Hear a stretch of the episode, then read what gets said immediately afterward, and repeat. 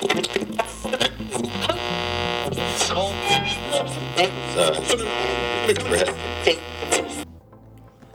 Linkley, it's How I Got Here. The stories behind the youth, high school, college, and professional sports journey, where it leads, and what we learn along the way. I'm Corey Koski, and on today's show, we speak to Jason Zucker of the Minnesota Wild. Jason Zucker was born in Newport Beach, California. That's right, you heard right. Newport Beach, California. The average temperature in Newport Beach is 62 degrees. How do you make the NHL from Newport Beach? You don't. So you move. The Zucker family moved to Las Vegas, Nevada. That's right, the hockey metropolis of Las Vegas, Nevada. This is where he grew his love for the game of hockey. I grew up in Manitoba, Canada, where it is winter nine months of the year, and I couldn't make the NHL in that climate. So Jason Zucker's path is very unique. This is how he got here. I was in Newport Beach for two months. So I moved to Vegas when I was two months old. So Newport Beach was, other than having some family there, and we'd go back for the summers, um, in the summer, sorry, um, to see some family and visit for a couple of weeks. Vegas was home, and Vegas has always been home. Um, so I consider Vegas my hometown 100%. Um, and, uh, you know, my my grandparents on my father's side and, and my dad at the time um, was was helping them, but they owned a jewelry store um, in Dana Point, in uh, right outside of Newport Beach there. So that was the reason why they moved there uh, to begin with was was to be there and, and, and they opened the, the jewelry store there. They decided to move it back to Las Vegas, which is where my dad was born and raised. So they had my dad had grown up there. They decided let's go try this in California. So they moved the jewelry store from Vegas to Cali and then back to Vegas. Um, so my two older brothers and myself were all born in Newport Beach. Um, same hospital, same doctor, same room, same everything, and uh, and then we yeah we moved uh, back to Vegas after that. What sports did you play?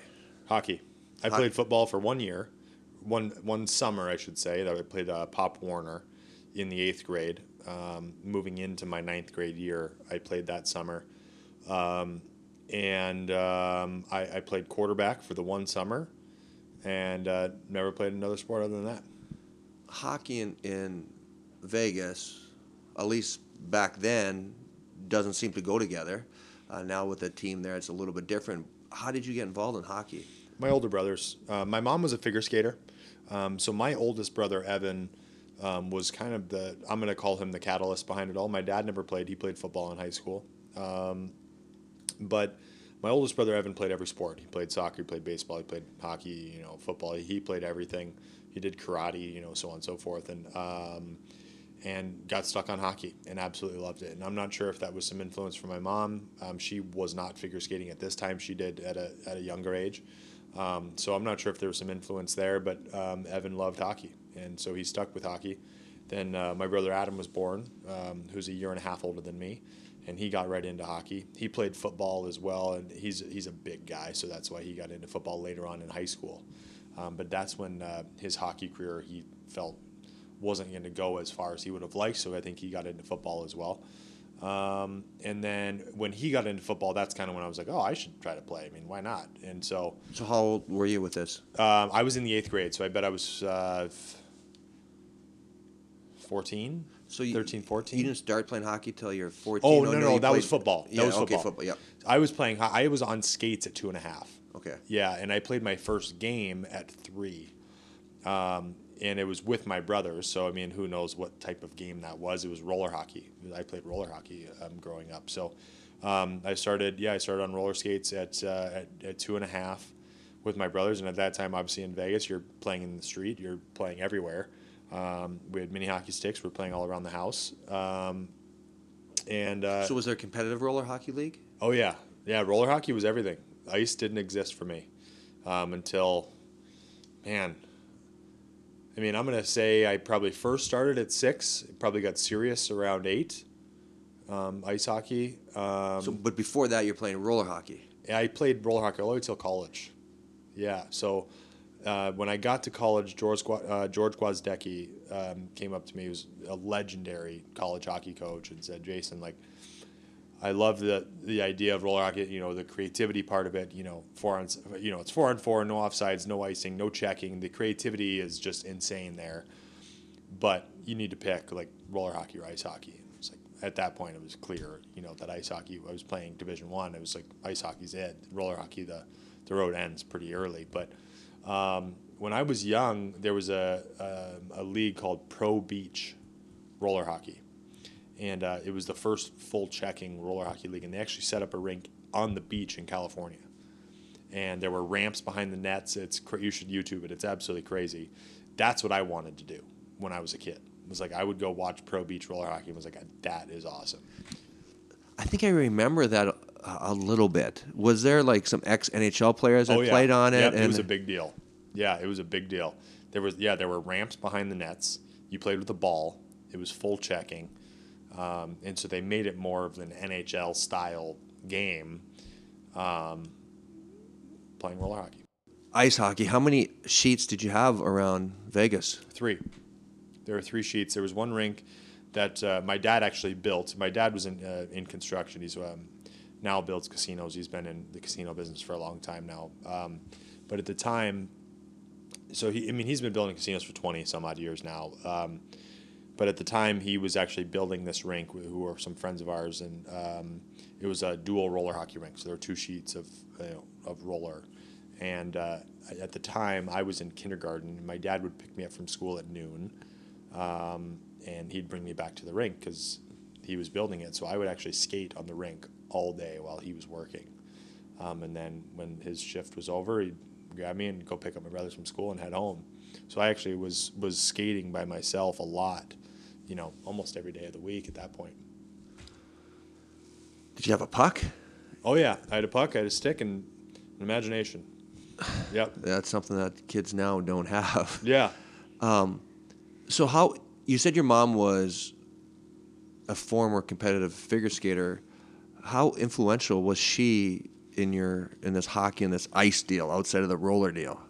Um, she was. She, I mean, she was big in everything. I mean, just like every parent is. Um, my dad was much more vocal when it came to hockey. My mom was uh, was very laid back. She's that's just her personality in general. She was very laid back. Um, wasn't one to give you advice or any of that. She she drove us to our tournaments. She took care of us. She did everything that we needed. Um, when I was young, she, I mean, she was tying our skates. I mean, she was doing all that stuff for us. She was the typical hockey mom. Um, and was great at it, of course. Um, but there was never, for her, I don't remember a time that she would take her figure skating background and be like, hey, you should try this or try that. But I don't. My dad never really did that either. I mean, my dad coached us for a little bit, but then he realized early that that his hockey knowledge was wasn't near what some of these coaches at the time um, were teaching us, and and some of these coaches at the time still to this day I call and, and talk to, and um, they're great people and, and great hockey minds. And, um, you know, so there was a lot of talented, you know, and knowledgeable hockey players and, and coaches in Vegas. And when I say a lot, I say for Vegas standard, of course, but, um, you know, plenty to, uh, to help us move along the rank, you know, move up the ranks and move along in our career. All right, you have three ranks, and you said when your mom drove you, drove you to tournaments. What was the competition like in Vegas? most of ours was travel, so we would um, we would probably have one or two tournaments a year in Vegas. You know, I now I there could have been three or four, you know, but not many. It, it's not like Minnesota where you're driving from from Wayzata to you know to Roseau. You know what I mean? Where you and you can hit five thousand rinks in that span. Um, we'd go to California, Arizona, Colorado, Utah. Um, no, was it? This wasn't a league. This was travel. This yeah, was this just was tournaments. You'd enter tournaments. Yeah. So the team. So we were a travel team. It works very different than like a high school team here. You know, you, you're not in a league necessarily. You just enter tournaments, and you, um, you know, so your your general manager of the of your organization calls and said, "Hey, we want to bring a." A squirt, a peewee, a bantam, and a midget team out there. You know, this one's double A, triple A, A, whatever it is, and we want to enter them in the tournament. They say, okay, the entry fees, you know, you know X amount of dollars, and you're in the tournament. So, what was your team called? What was the team name? Uh, we had the Las Vegas Outlaws for a long time. Um, we had quite a bit. They, the, the Outlaws switched to the Las Vegas Storm, um, well, there was the Nevada Stars. So it went from the Outlaws to the Nevada Stars to the Nevada Storm or the Las Vegas Storm, and the Storm came about when the uh, the gentleman that owned the rink there bought the Tri City Storm in the USHL. So that's why he transferred that over. But I played for the Outlaws in Las Vegas for many years. There was the Las Vegas Ice when I was super young. Um, there was the Las Vegas Mustangs when I was young as well. So it was like we had the Ice, we had the Mustang, we had the Outlaws. The Outlaws was probably the longest lasting of all of them. So when I hear you talk about all this travel, going to Colorado, going to LA, going to all this place, I'm thinking this has got to be expensive. Yep. Have you ever thought about that? Has your parents ever talked about how expensive it is? Because I, I went to uh, my oldest went to a, a WHL um, rookie camp, and one of the moms was telling me that her kid played in Denver, and she was paying sixty five thousand dollars a year for her kid to play hockey. That's a lot more expensive than it was when we played, for sure. Now, keep in mind, my parents had three boys all playing competitively in three different. Um, my oldest brother at this time was probably moved. He moved away from home at 15, played in Colorado. Um, my brother Adam and I were still in Las Vegas. Um, I did move to LA when I was 11 for a couple of years and play there for my my Pee Wee years. So you moved to LA to play Pee Wee yeah, hockey. two years. Yeah, I played there. What was that like? Um, it was that was crazy. Um, you know, I was 11. Yeah, I was 11. So my first year there, um, what was crazy about it was, I was, I was the best player in Las Vegas, and for my age, I went to LA to play on this AAA team, and I was by far the worst player on the team. It wasn't even close. Like I, I was barely playing. I started out on defense and then during that season they switched me the offense because you know to forward because I was afraid to get hit going back for pucks, and then in turn actually turned out that I was still getting hit more, but because I was I was fast enough to get in on the forecheck first and beat some of this, so I was still it was like it was a crazy experience for me. And then my second year there um, was kind of more of the same. Like I, I got better, but still was just kind of you know not that good honestly. Um, and then for my first year Bantam, I moved back to Las Vegas because the team, the LA team I was playing on, decided to move to, Double A for that season. So the Pee Wee years was Triple A, and our team was was pretty good. We actually have uh, there's probably so Matt Nieto who plays for the Colorado Avalanche was on that team. Emerson Etem who has numerous games in the NHL was on that team. So like that was a kind of a select team in LA that was a really really good team there and we came second place at nationals two years in a row. Um, and uh, so that team was really good. But then the first year Bantam, I moved back to Las Vegas because they decided to move down to Double A, and the Vegas team was Double A. Who'd you stay with? So my first year, I lived with a, um, a kid named Shane McColgan, um, who was an unbelievable WHL player for, for many years.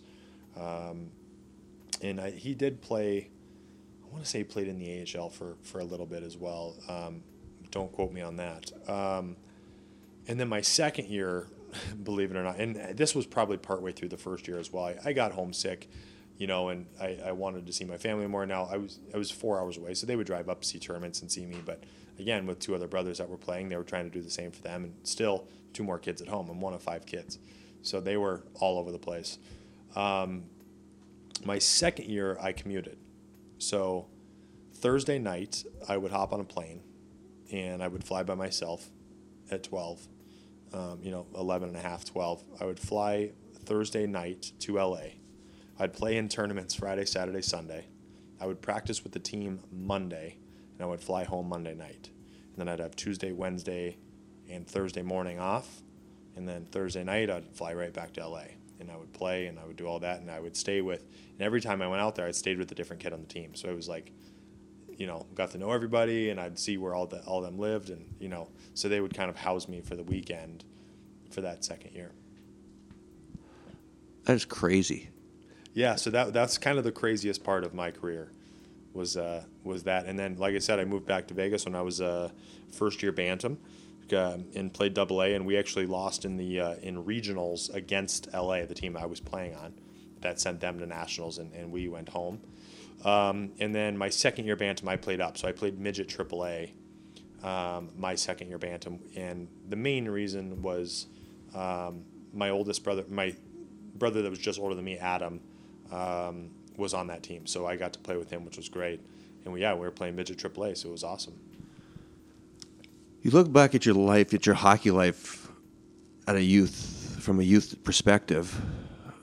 Would you be able to do that with your kids? No. No way.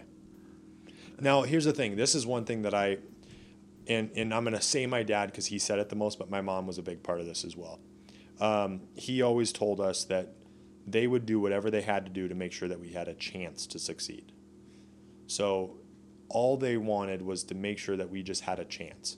They weren't guaranteeing it. They're not saying that you're the next Gretzky, that you're the next this and that. They saw talent. And they did the same thing with my younger brother, Cameron, um, who just stopped playing a, a, year and a half ago. He's, uh, he is, he'll be 19 in December. Um, and, um, you know, for them, it was all about just giving us the chance to play. So financially, I mean, there's no way that they were, you know, I know for a fact my parents were not well off um, at the time of all of this. I know my oldest brother, Evan, um, had a sponsor, a friend of, you know, the rink in, in Vegas. Um, and uh, it was one of those things. It was, it's hard. It, hockey, as you mentioned earlier, hockey's expensive. You know, and when you have three boys playing, you know that uh, you know are all good players, and now you someone breaks a stick you know, blocking a shot or something like that, now you're paying another 200 bucks or, you know, at the time it was probably 150 bucks for a stick. But I was at the, you know, when I first started, my first year in LA, um, I was still using wood sticks and all the kids had graphite and all that. And then that year, my dad switched me to graphite sticks. I remember when he got me, he got me three Easton sticks and it was like the biggest deal ever.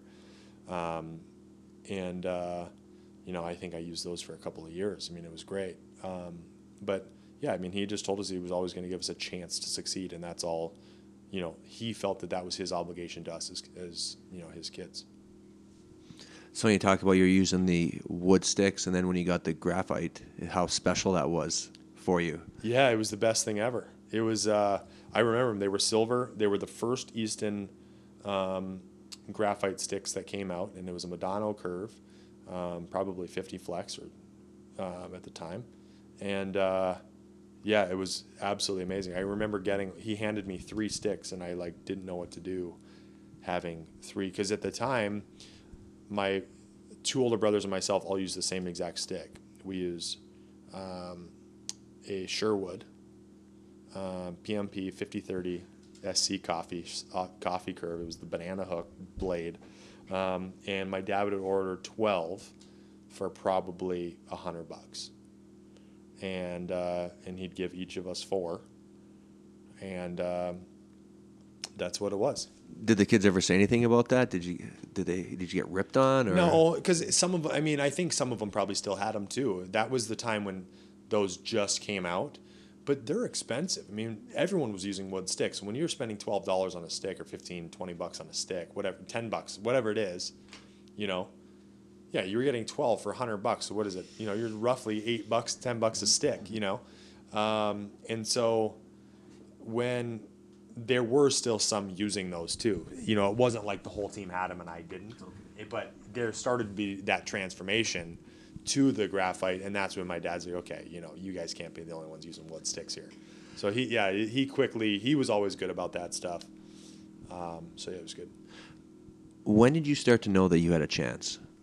Um, for me, probably around 15. Um, and, and that's so when I was 15, I moved to Michigan and uh, I got uh, invited to play, which was my true first year midget. I got invited to play for uh, Team CompuWare um, in Michigan, which is, you know, alongside Honey Baked, Belle Tire, you know, Little Caesars, the whole thing. And for me, um, that's when I realized how little I knew about hockey in general. And that's not just my knowledge of hockey, uh, you know, in the game, but like how little I knew about the whole sport of hockey. Um, and a quick funny story: I actually lived with a, a kid named Jared Knight, who, um, at the time when I moved in with him, I had no idea of this, but um, I found out later on was the number one ranked 92 birth year in the entire country. This kid was incredible. Um, ended up being a second round draft pick to the Boston Bruins. Um, but uh, he was insanely good. So I was lucky enough to move in with him. His dad was the chief of police um, for the Battle Creek Police Department. Battle Creek's about an hour and Battle Creek, Michigan. Yeah. yeah, exactly. So we played in Plymouth. So it was an hour and 15 minute drive to practice. And uh, so this family was absolutely amazing. Um, Dwayne and Kim Knight were just amazing. You know, they're great parents for me. And Jared and I became quick friends. But um, the, the, the funny part of this story is the day I got there, literally drive up in the car. They pick me up from the, you know, and I get back to the house, and Jared wasn't with Dwayne to pick me up because he had school or whatever it may have been. And uh, back to the house, he goes, "Hey, did you see what Patrick Kane did today?" And I'm like, "Who's Patrick Kane?" And he goes, "He was just drafted number the first overall draft pick, like, you know, days ago or weeks or months ago, whatever it was." And I'm like, "I have no idea who that is." and that right there, I was like, okay, I literally know nothing about hockey. Um, but being in Vegas, we watched the Kings, and we'd see, you know, I was a Red Wings fan because I I loved Pavel Datsyuk, but I didn't watch the drafts. I didn't know who was being drafted, who was up and coming players. I you know, and at that time, YouTube wasn't a big thing. You know, none of that stuff was big. So you know, that yeah, I didn't know anything about it.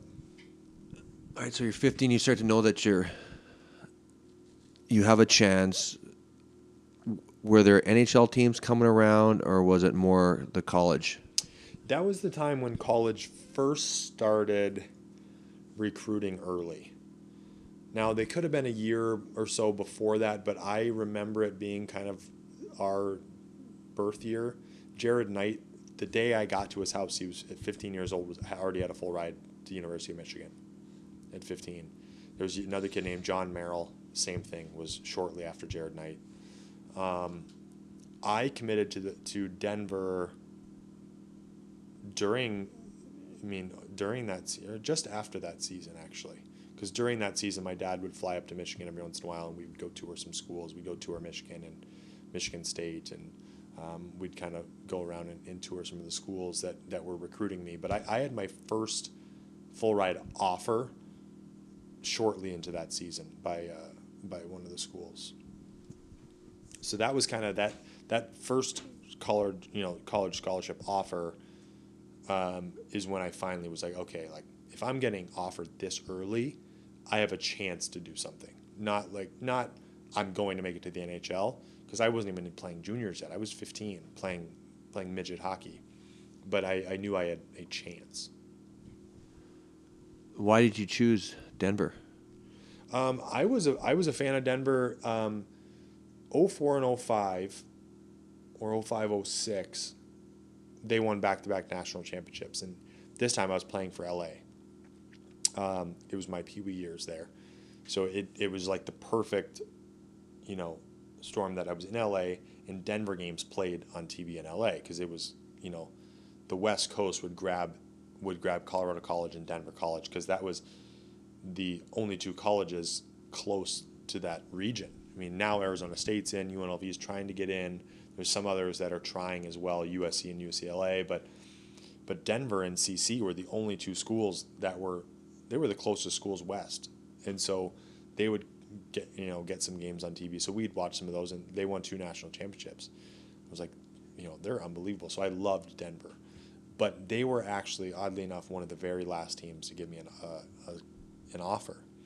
And um, at this time, I was actually at uh, the tryout camp for the U.S. development program in Michigan. Um, and they were there, and I had been offered by, seemed like many, many, many, many, many schools. And I'm like, where's, like, why isn't Denver offering? I'd talked to them, we'd talked to all the coaches, and uh, they told me that um, this was Steve Miller, the assistant coach at the time. He'd been there 15 years said uh, George will not give you a, a, scholarship offer until he watches you play. And I'm like, what do you mean? You know, and a funny story that I should say, especially if kids are going to be listening to this.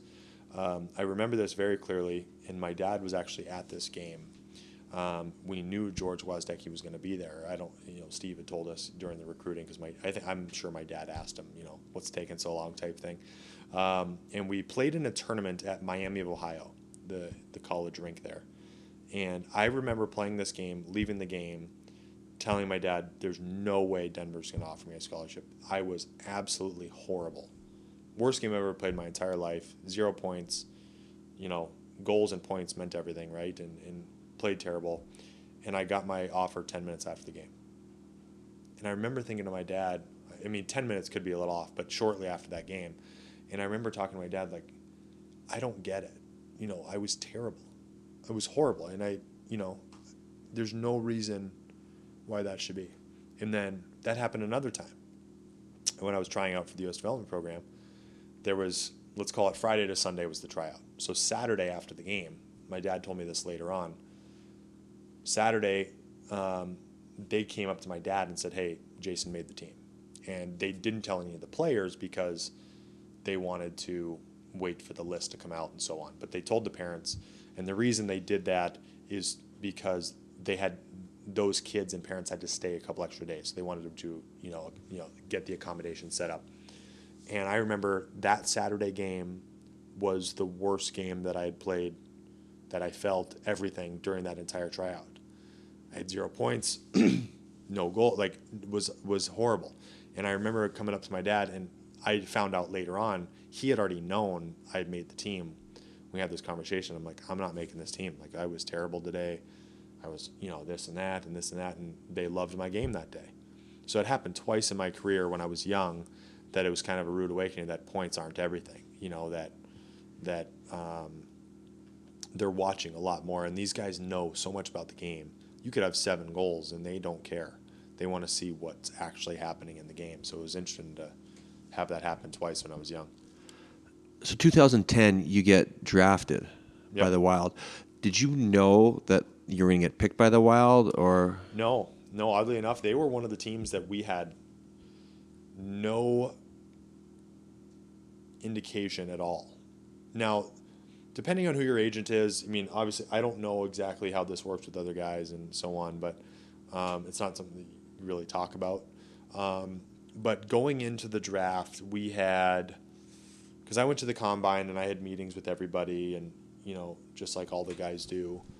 Um, I think I met with 26 or 27 teams of the 30 at the time. Um, and I remember leaving a lot of the meetings. Like there were a few that stuck out to me that was like, I think they are interested because they were longer meetings. They asked more in depth questions. You know, they knew more about me. Some teams you walk in, hi, and you're like, it's, hello, you know, and, and like you, there just wasn't a whole lot there. Um, but going into the draft, I bet you I had four or five teams that we were like, these guys are probably going to draft you. Um, I know Chicago was a big one. Um, Arizona was up there. Um, can't remember a couple. The Pittsburgh was up there for sure. Um, can't remember all the, you know what the other couple were. Um, but I remember there were multiple times during that draft that my agent was like, "Chicago's going to take you here," you know, and they all know what's going on. They talk to all these agents. They they have so much, you know, so many hands out there, and you know, in their web, and they know what what's happening. But um, somebody had told me, I, my agent told me at the time, if Chicago had that year like three first round picks, so they took somebody um, pretty early, and then they had kind of a a mid round pick, and they're like, okay, Jason could possibly go 25, but they also had 30. So they're like, okay, if we don't take Jason at 25, we're taking him at 30 for sure. Then they traded the 30th pick. So it's like, oh, now I'm you know going to the second round, and so I think I was supposed to be you know slated to you know be drafted somewhere late first, early second round, and I ended up being going. I was the second to last pick at the second round. One last question. You know, you signed your deal, um, and then you did um, talk a little bit about the what drew you to the to Masonic and doing the broadcast studio there. Yeah, so when I when I signed my deal here, um, I didn't know a whole lot about Minnesota. I wasn't. Um, I had never been here. When I landed here, actually, that may not be true. But I, I hadn't, you know, I didn't know a whole lot about it. I didn't know. Um, I started learning about the organization after, you know, after I was drafted, of course, and I was very excited. Um, you know, to becoming, I, I thought they were an up and coming team. I thought they had some really good players, and that they were missing a couple big guys, you know, Suter and Parise that they ended up getting, which you know obviously helped take the organization to another level. But um, for me, it was about I, I, realized how great of a community it was pretty early. I mean, even before I met Carly, um, it was a it was a great community, and I always felt that every time I was asked to do some sort of community service, I always wanted to help. I was always that way. Um, then when I met Carly, um, she was already she had her own charity event. She did. She was well into the scene in, in Minneapolis and so forth, and she introduced me to a million people, and you know took that to a whole nother level for us. Um, and then, uh, you know, for us, we, we wanted to focus on something. We, we loved the, the help we were giving to all these different, you know, organizations, but we wanted a sole focus. And we wanted to have a lasting impact with that focus. And uh, Masonic ended up being it. We, we met a young boy named Tucker Hellstrom that was, uh, that was there who, you know, for, unfortunately passed away from osteosarcoma, um, which is a rare bone cancer and we wanted to leave a legacy for him, just as his family's doing. And we wanted, we knew it was that hospital. He was there. We'd been there, you know, a hundred times at that point, and saw great work they were doing. And uh, you know, we wanted to make sure that you know we left a, a, lasting impact for for our family and you know for our kids to see and, and be a part of. And um, it's been a lot of fun to be a part of it. What a great story! How do you go from Newport Beach to Las Vegas to the NHL? What a powerful, powerful story on how he how he was able to do this. As you listen to this podcast, there are some some unique points about this, and the fact that it sounds like Jason actually specialized in hockey. So as a parent, you're hearing all this stuff now. It's not good to specialize, and your kids got to play multiple sports. That's where everybody's telling you, and yet you hear Jason's story and Jason sounds like it's he specialized in hockey. So what do you do with your kid? You want your kid to make the NHL. You want your kid to be the best that they can be, and everybody's telling you that they need a break, but it doesn't sound like Jason had a Jason had a break. Well, he did have a break, and there's a couple things that I wanted to touch on here as you listen to this podcast that he said. The one thing that really caught my attention is when he talked about his dad would pick him up and then he would go on the ice and he'd have free ice for two, three hours and he would go and he would skate. And he would do that every day. It was just him, himself, and the ice sheet. And he would be on the ice for two hours. That tells me that he had a passion and he had that inner drive that you need to make it to the top level. And so he was willing to do that stuff outside of his own practices, outside of everything else to get better. So when you look at your kid now, and this is why I believe that sports specialization is hurting our kids, is your kid is out there, he's playing, and he's playing in this structured environment, and he's not playing hockey outside of the structured environment. So after he's done skating on the ice or has a practice, he doesn't come home and pick up a stick and, and play a game and just have fun. And he doesn't go do all this other stuff within hockey to have fun. He just goes from structured environment to structured environment. And so that's talking about he just doesn't have it. This, this is not doesn't have the passion, which is cool. And at some point he might get this. So you need to explore other sports and give them a mental break between sports that's the biggest to me that's the biggest thing about sports specialization is to give that mental break i actually wrote a story about this on linklead and i'll, re, I'll repost it again this week that talks about what happened to me when i played baseball all year and didn't take a break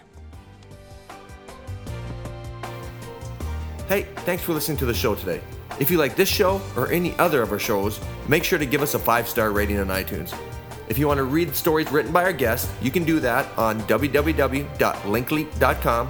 Don't forget to sign up for our weekly newsletter so you don't miss any of these stories. Make sure to check out our social pages. We have them all Facebook, LinkedIn, Instagram, and Twitter. If you have any suggestions for our show, please write us on Facebook. I'm Corey Koski, and you've been listening to How I Got Here from Linklead. Special thanks to Wade Beavers and our friends at the restaurant Agriculture.